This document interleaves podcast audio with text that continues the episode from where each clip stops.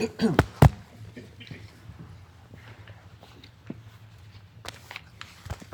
الحمد لله نحمده ونستعينه ونستغفره ونستهديه ونؤمن به ونتوكل عليه ونعوذ بالله من شرور أنفسنا ومن سيئات أعمالنا إنه من يهده الله فلا مضل له ومن يضلل فلن تجد له وليا مرشدا. وأشهد أن لا إله إلا الله وحده لا شريك له وأشهد أن محمدا عبده ورسوله. بلغ الرسالة وأدى الأمانة ونصح الأمة وكشف الغمة وتركنا على المحجة البيضاء. اللهم صل وسلم وبارك على سيدنا وحبيبنا وقدوتنا محمد بن عبد الله وعلى آله وصحبه أجمعين. يا أيها الذين آمنوا اتقوا الله ولتنظر نفس ما قدمت لغد واتقوا الله. إن الله خبير بما تعملون. In the name of Allah, the Beneficent, the Gracious, the Merciful, I bear witness that there is no deity worthy of worship and adoration, praise and bowing and prostration except Allah, the Creator and Sustainer of the heavens and the earth. And I bear witness that Prophet Muhammad wasallam is his final messenger. I begin uh, before uh, the sermon by sharing uh, sad news about the passing of um, a well-known imam in the area, Imam Irfan Kabiruddin, was the former imam of the ISB community in Baltimore. He was only 45 years of age, just passed away. Uh, janazah is in Columbia as we speak, right after Jummah. I ask Allah to surround his soul with His mercy and to place him, inshallah, in the highest ranks of the righteous. And it's an incredible thing to think of someone who has done so much for the community, passing away at, at such a young age. And just speaks of the reality of this life that it's, you know, subhanAllah, very temporal, fleeting, and in a second will depart, all of us. And just as we're praying for him today, we shall come to a moment when we hope for others to pray for us, and we're going to depart as well. We ask again Allah that He strengthens His family, inshallah, that He reminds us also of our demise, physical demise, and the journey back to Allah. And if you were to summarize this young man's life and all of our lives, what does it come down to? It does come down to faith One word that describes the journey. And can we imagine the importance of that concept, that belief in the heart about the one from whom we come and the one from whom we return. Isn't that the challenge of our lives? For Allah Azza wa Jal states in the Quran, وَمَا أَكْثَرُ النَّاسِ وَلَوْ حَرَصْتَ بِمُؤْمِنِينَ He states definitively, saying, and most people, even if you don't wish that, he's telling to the telling the Prophet ﷺ, most creation, most human beings, excuse me, will not believe. Majority of human beings throughout the ages will not believe in Allah Azza wa Jal, even if you're keen on it. And this was the message for Prophet Muhammad wasallam. And how often have we reflected on the hadith of the Prophet wasallam who spoke of the difficulty of maintaining faith. It's not just about acknowledging Allah's existence. It's about adoring and worshiping Allah, about seeing Him worthy of our efforts and time, and that He is the one to turn to in our lives. Many people have adopted nominal relationships with God. Yeah, He exists, but hmm, we could care less about Him. Prophet Muhammad ﷺ stated that there shall come a time when holding on to our faith, that one central reality and truth in our lives, is like holding on to a hot coal. You would drop it in a overnight. It is Him ﷺ who spoke of someone going to bed at night as a believer and rising up in the morning as a kafir and, and, and vice versa, going to bed as a kafir and rising up as a believer. This is indeed a reflection of our reality right now. And we and I often share with you the, the importance of reflecting on all of this and asking ourselves as a community, are we equipped to deal with these difficult challenges, especially as it pertains to our youth, teenage Muslims, who are now living in a far harsher reality than all of us when we grew up. They found themselves indeed navigating educational settings, classrooms, university spaces that really challenge the existence of God and the notion of believing in the immaterial reality, in a spiritual realm. They find themselves really dealing with pressures and attacks that promote the hatred of God, that dismiss His presence, that not only challenge His existence and say that it's at odds with all rational thinking, but also promotes the idea that even if you believe in him, he's irrelevant. You don't need him. And many, I guarantee you, brothers and sisters, many young people are finding themselves carrying those doubts because all you need is to plant the seed in people's heads. And if they're bombarded by it night and day, they're left with those doubts theological, philosophical, spiritual, and now they have to grapple with them. So many young people are finding themselves asking that question how do I even know God exists? Hasn't science already explained everything? Because that's what they're learning in the classroom that science has explained everything without God. We can now show you how the cell grows and evolves and multiplies. We can show you, describe to you how the cosmos have evolved from a singularity. You see, here it is, the sun in front of your eyes multiplying and growing. Where is God? What's the empirical evidence, the physical evidence that shows that God exists? And believe me, believe me, when young people are surrounded by these thoughts night and day, and it's pushed down their throats, and they don't have the equipment to deal with them, it leaves them with serious doubts. Many are asking, Sure, I believe in God, but why do I need Him? What is it that I can get out of religion and out of Islam that I cannot get somewhere else? I'm not finding fulfillment in it. So the question is not just about the validity, the, the, the, the evident signs of God's existence, of Allah's existence, but that is He worthy enough of our adoration? Is He the source of our fulfillment? Is He deserving of our attention? And many young people are facing these challenges. The question that I have for you and me is as parents, as caretakers of our communities who live in this era, in these times, are we equipping ourselves as parents, as teachers, to know how to help the minds of our young people? The child that is growing up, that when they start to navigate these questions, we have answers for them and for their intellects for their intellects, so that we can have trained intellects that know how to tackle these questions when they come up.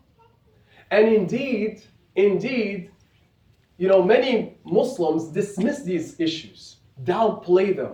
They think, no, no, no, no. You see, these are kuffar. These are just a bunch of kuffar. Evolution is, is a mess. It's all false. It's all wrong. And, and, and, and it's as simple as that. And these people just need to believe. Young people just need to believe. And believe me, every single time that young people or older people hear these canned answers that make no sense, you know what? They get further and further away from faith. They start to actually, you know, feel that indeed the case against religion and God is stronger because they're not having rational, hearing rational, convincing answers. I'm here to share with you today, as I promised you before, that I would love for all of us here as parents to learn how to navigate these questions with our children. And if it's not our children, then the children of other parents, our friends, that young man or woman who's struggling in college, when they come up with these questions, and I pray to Allah that they feel the trust with all of us, that they would ask us the question. That we don't yell at them, but that we walk them and their intellect to equip that intellect to know how to break down these questions. Because the answers are not complicated. But we cannot say it's not real. It's not there and it's obvious. No, it isn't necessarily obvious to a human being. Otherwise, why would Allah spend the majority of the Quran speaking to our intellects and saying, فَعْلَمْ أَنَّهُ لَا إِلَهَ إِلَّا هُ Know that there is no God but Allah. He says, no. You know what he's saying? Use your intellect that I gave you to rationally think about Allah. And that He's indeed deserving of our attention and worship indeed deserving of our attention and worship. So, what is the Quran methodology? Open the Quran and you'll see how Allah addressed these perennial questions, fundamental questions.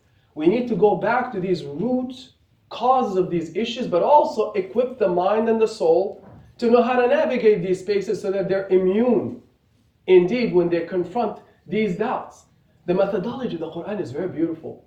It speaks to two elements within our identity, within our makeup. It speaks to al basar and al basira. What is basar? Vision. And that correlates to intellect. Allah speaks to the intellect and speaks of the ulul albab, the people of the intellect, constantly inviting them to think. Think, think. What do we do? We crush thinking. We promote the idea that thinking is unhealthy. That you all you need to do is just believe. That's not what Allah says in the Quran. He says, employ your intellect, and when your heart is open, I shall grant you certainty.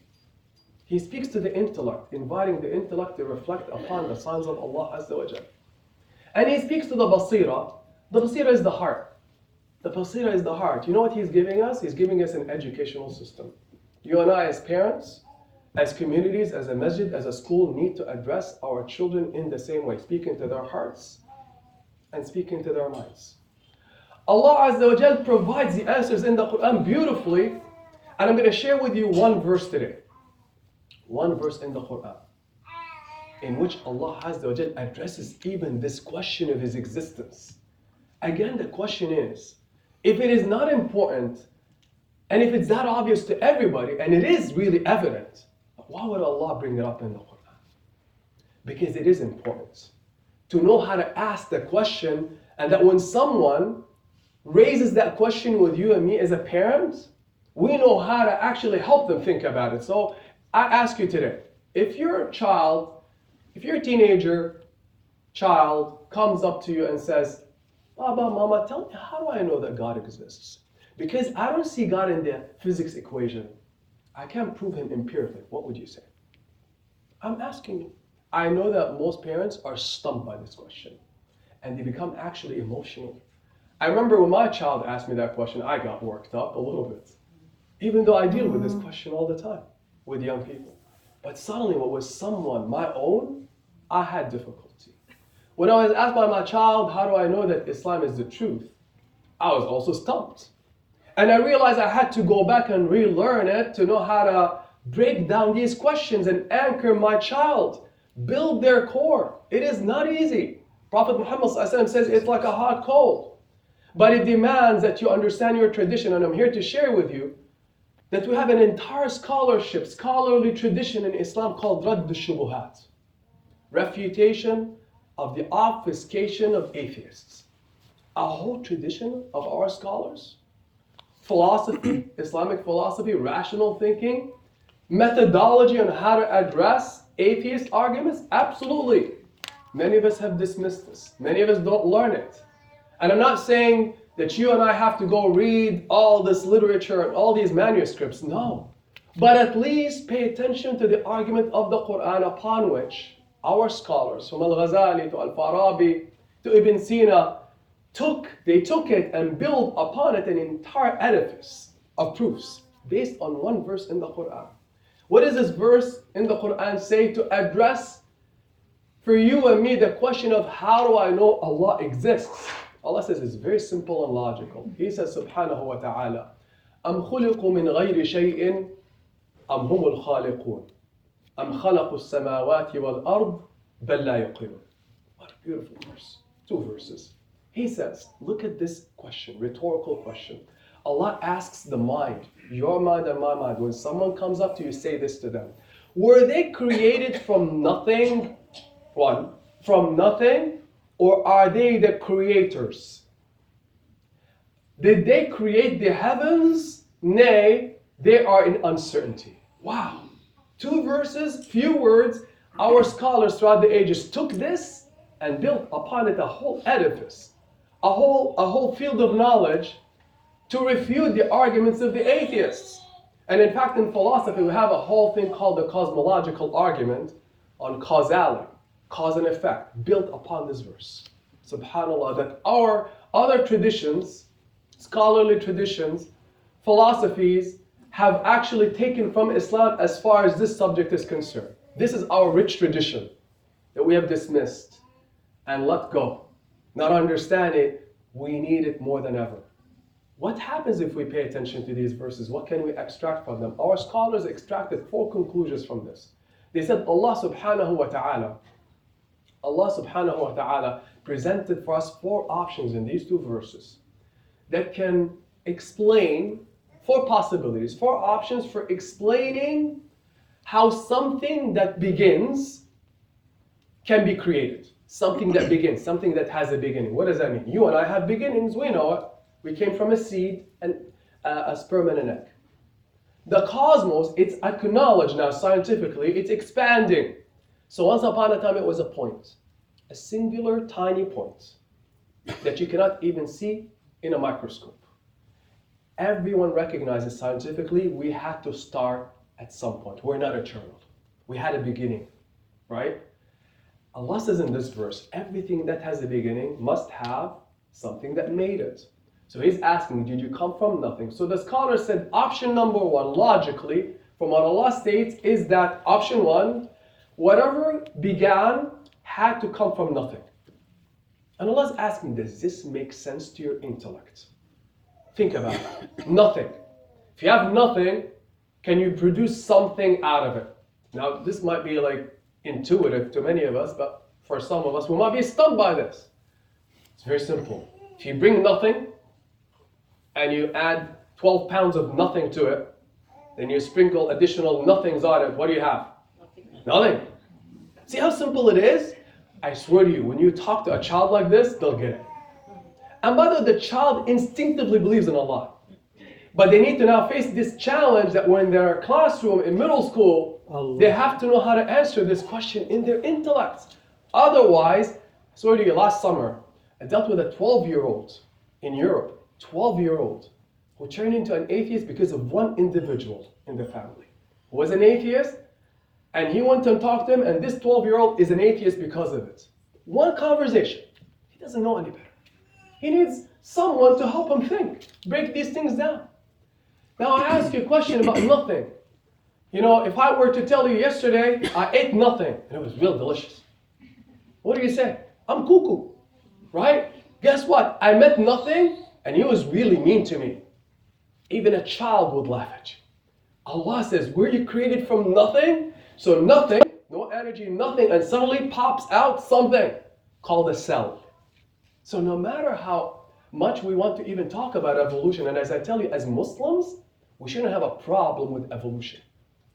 It's an incomplete work. It's a work in progress. There's a lot of gaps in it, but let it be. Still, it can explain how human species evolved.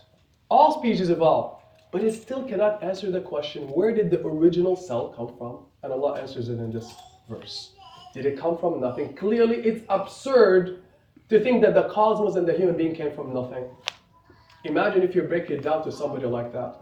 How are they going to say? It's like, yeah, there's got to be a cause. So, option number two in the verse did they create them? So, if it came from nothing, it didn't come from nothing. There's got to be someone that caused it to begin, that made the original cell of the human being or of the cosmos. He's saying, Did you do it? Did you make yourself? So, option number two is we created ourselves. I ask you again, does this make sense to our intuition, to our logic? Absolutely not. Can you exist and not exist at the same time? Illogical. And yet some people entertain these crazy ideas because they're not thinking deep enough and no one is helping them think about it.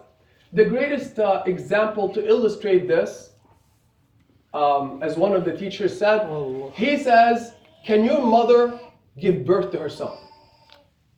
Can she? She can't. This is exactly analogous to saying someone can create themselves. Allah is asking it. Did they make it? So clearly, option number two is not possible. It's absurd that the human being created themselves or that the universe created itself. What's option number three then? Option number three is that what began was created by something else that was created. Something else like it.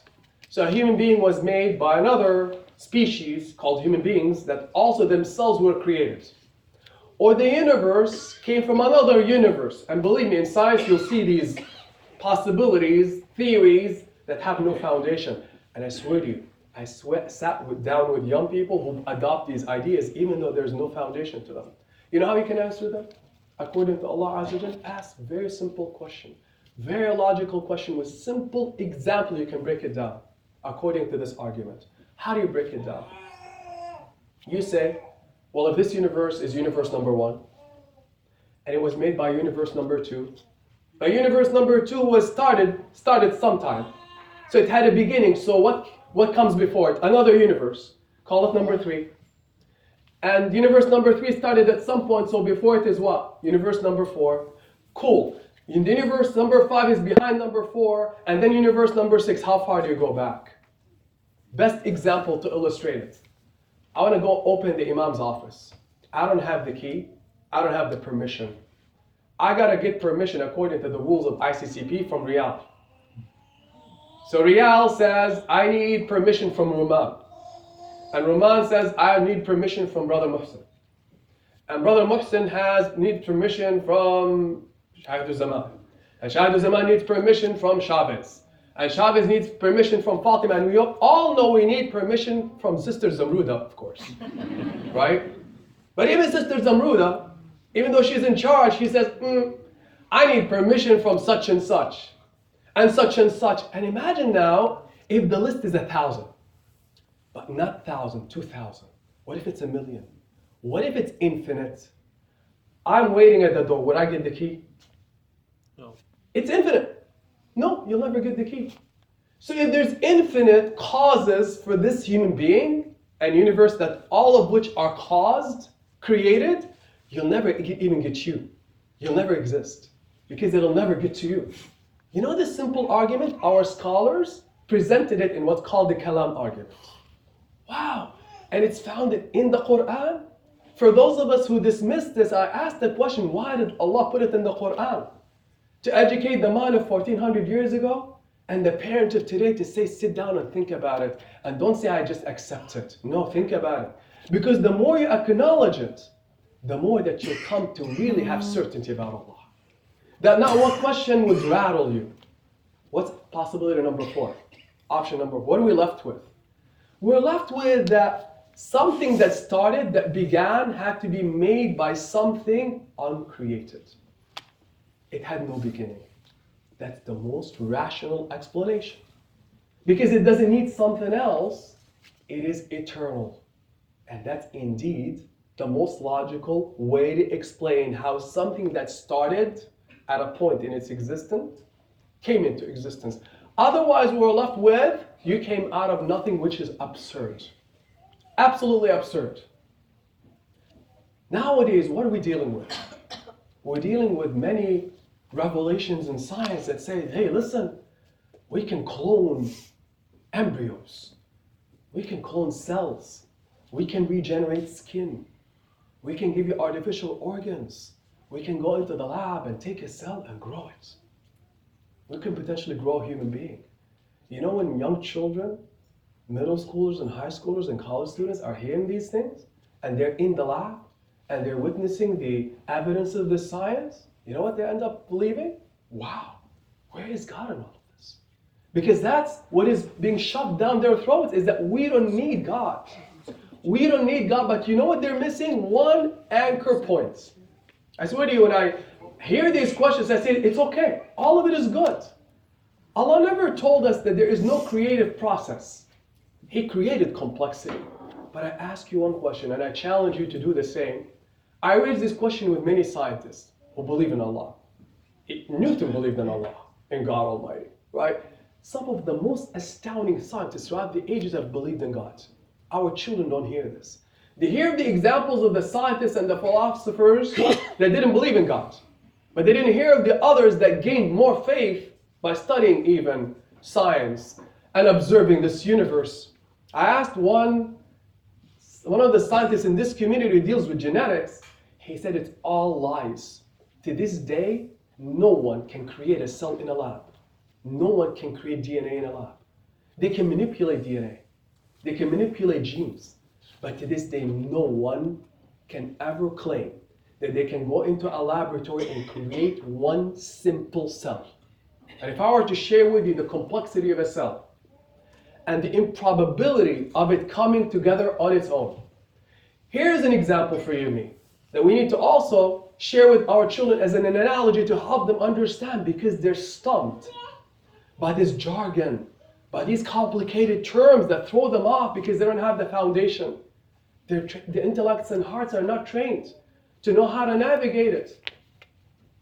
they're making us believe, demanding of us believe, to believe that we can take something like a cell and out of that create something as complex as a human being.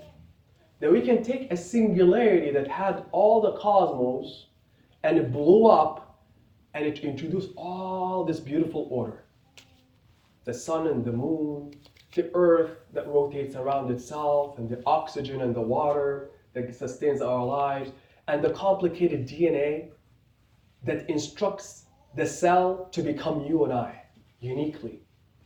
Right? All this complexity, all these stars, all these planets that live or coexist so symmetrically, so beautifully, you know, they're demanding of us to believe that this came out of what's called randomness. They literally say it's probability. And they exploit the ignorance of people. One of the scientists say, you know what's the example of that? Is like saying this. He's saying, if I were to tell you a tornado showed up, tornado showed up, right? And there were there was rubble here outside of ICCP, bunch of trees, broken down trees, with leaves and broken up wood, and and he said this tornado hit the the hit that field and constructed ICCP out of that rubble. What would you say? You say you are nuts. Tornadoes don't create something, a structure out of rubble. It's exactly what they're asking us to believe when they say that all this beauty and complexity in this universe and the complex human body came out of just one thing by itself. You know, Abu Hanifa, Imam Abu Hanifa also had to deal with this question. Ahmad ibn Hanbal had to deal with this question. Imam Shafi had to deal with these questions. Right? Al Ghazali had to deal with these questions and they addressed them. Somebody challenged him to an argument, atheist. He says, Abu Hanifa, right? Come and meet me, we're going to talk about the existence of God. He says, sure, okay. Abu Hanifa intentionally delayed showing up.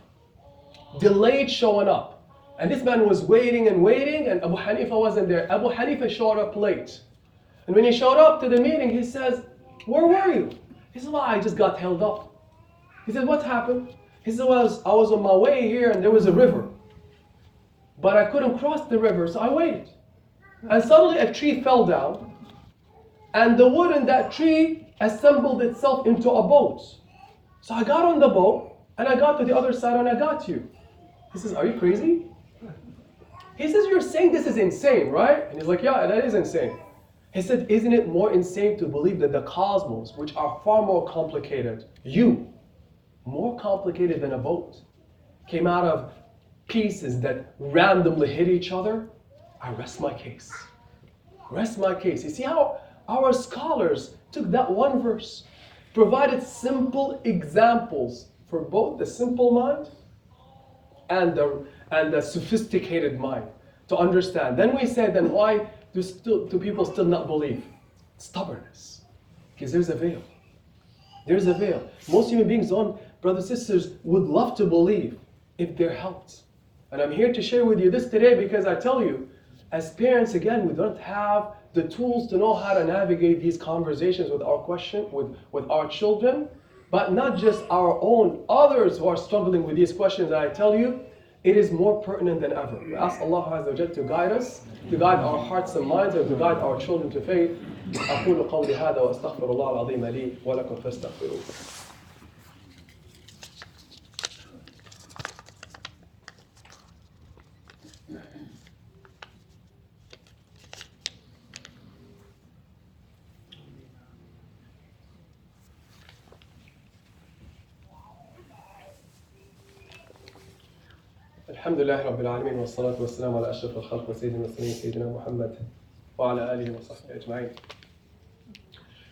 Indeed, the, the environment we find ourselves in and our children find themselves in is not easy. And when we're facing difficulty, we need to raise our levels, our responses. We need to adopt methodologies that, that we can find within our tradition and build upon them to have sophisticated answers for these challenged intellects. That's what Allah demands of us. We cannot adopt canned answers for this day and age. We need to study more, learn more, and really support the efforts to go and support the development of our children, brothers and sisters, because there is nothing worse than the loss of faith, is there? What will we do to again restore the faith of one child? Isn't the effort of ICCP all about restoring faith and healing hearts and souls and minds so we can know how to navigate these difficult times and the strong winds that afflict us and the aggressive attacks on God and on faith and on religion? I shared with you one argument today, and the arguments are numerous. And I, inshallah, I share with you, inshallah, at least my intention that I plan to share with you as much as I can on how on knowing how to answer these fundamental questions. I shared with you one argument from the Quran today. Inshallah, in future sermons, I'll share with you other arguments that Allah presents in the Quran that you and I as parents need to understand. So that when we're having when we're having these conversations, we know what examples to use, what questions to raise. So we can perhaps, inshallah, with the help of Allah, help one child come to faith. And maybe it's our own children that need it, right? But if we don't learn these things, we are in real serious trouble. And believe me, when you look at the number of Muslims that have left Islam because of not having answers, you would cry. You would cry. It's not just about learning about Allah's existence, it's also about learning what are the qualities of Allah. Isn't Allah Azza who dedicated the whole ayah, Ayatul Kursi, to educate us about who He is? So we can learn and grow in love and adoration of Him and His magnificence. Why is He talking of Himself as such? As Al Hayyul Qayyum, as Al Alim, to make us understand He is transcendent, He's perfect, He's absolute, and He deserves your and my time and attention. Our children not only learn, need to learn how to prove to themselves that Allah is real, but that Allah is perfect. Allah deserves their attention and time so that they can inshallah turn to Him and not be distracted away from Allah Azza wa Jal. These are fundamental questions, my dear brothers and sisters. Let me wrap up with this from the Quran. Allah illustrates to us the power of these arguments through the example of one man in Surah Yasin. And we, we covered this in another khutbah. That simple man who heard the message of Islam and believed. One man. These prophets were sent to a town and no one believed except one man they didn't see. And what did this man do? He raced to the town because for him it was hard to see his community not believing. He was in pain. And when he showed up, he said, Why wouldn't you believe? And they're like, We'll beat you up. We'll kill you if you don't stop. Here's what he said to them وَمَا لِيَ لَا أَعْبُدُ الَّذِي فَطَرَنِي وَإِلَيْهِ تُرْجَعُونَ I say, subhanAllah, this is a supposedly an unsophisticated man. When he convinced himself, I need to believe in God, what did he tell his people? Pay attention. He used the same argument for himself, and he was hoping they would listen. He said, Why would I, wouldn't I worship the one who originated me? And to him I return. Originated me, started me from what? Nothing. Even that man from thousands of years ago understood that something cannot come out of nothing. There's got to be a hand, ultimate hand that made me and if I can see that that hand made me, grew me, sustained me, fed me, it's not an accident, right? How would I not worship him? One verse. Subhanallah. This man expressed his understanding, and when he was confronting doubts, he brought himself back to one anchor. One anchor. So I conclude with this. When you're dealing with a question, brothers and sisters, of the existence of God, no matter who you deal with, bring it back to one anchor question. Where did it come from? Could life have come out of scratch? It is impossible. And believe me, if the heart is open, they have no other way to not believe that this is the ultimate truth. That this is the only logical way to explain this existence. And inshallah, in future sessions, we'll get into other questions such as why Islam? Why believe in Islam? How, why is Islam the truth? What about Prophet Muhammad sallallahu alaihi wasallam? What about things that we find in the Quran? How do we address them when we're not understanding them? We need the answers so that we can communicate them, inshallah, to others around us, including our children when they are struggling. But ultimately, we need to raise our hands and ask Allah to guide their hearts because there's nothing more important. Oh Allah, we ask you, Allah, we beseech you, Allah, you are the most merciful You are the most beneficent that you guide us to the straight path, Ya Allah, and fortify our hearts, Ya Allah, with iman and belief in you, that you are the one from whom we come and to whom we return.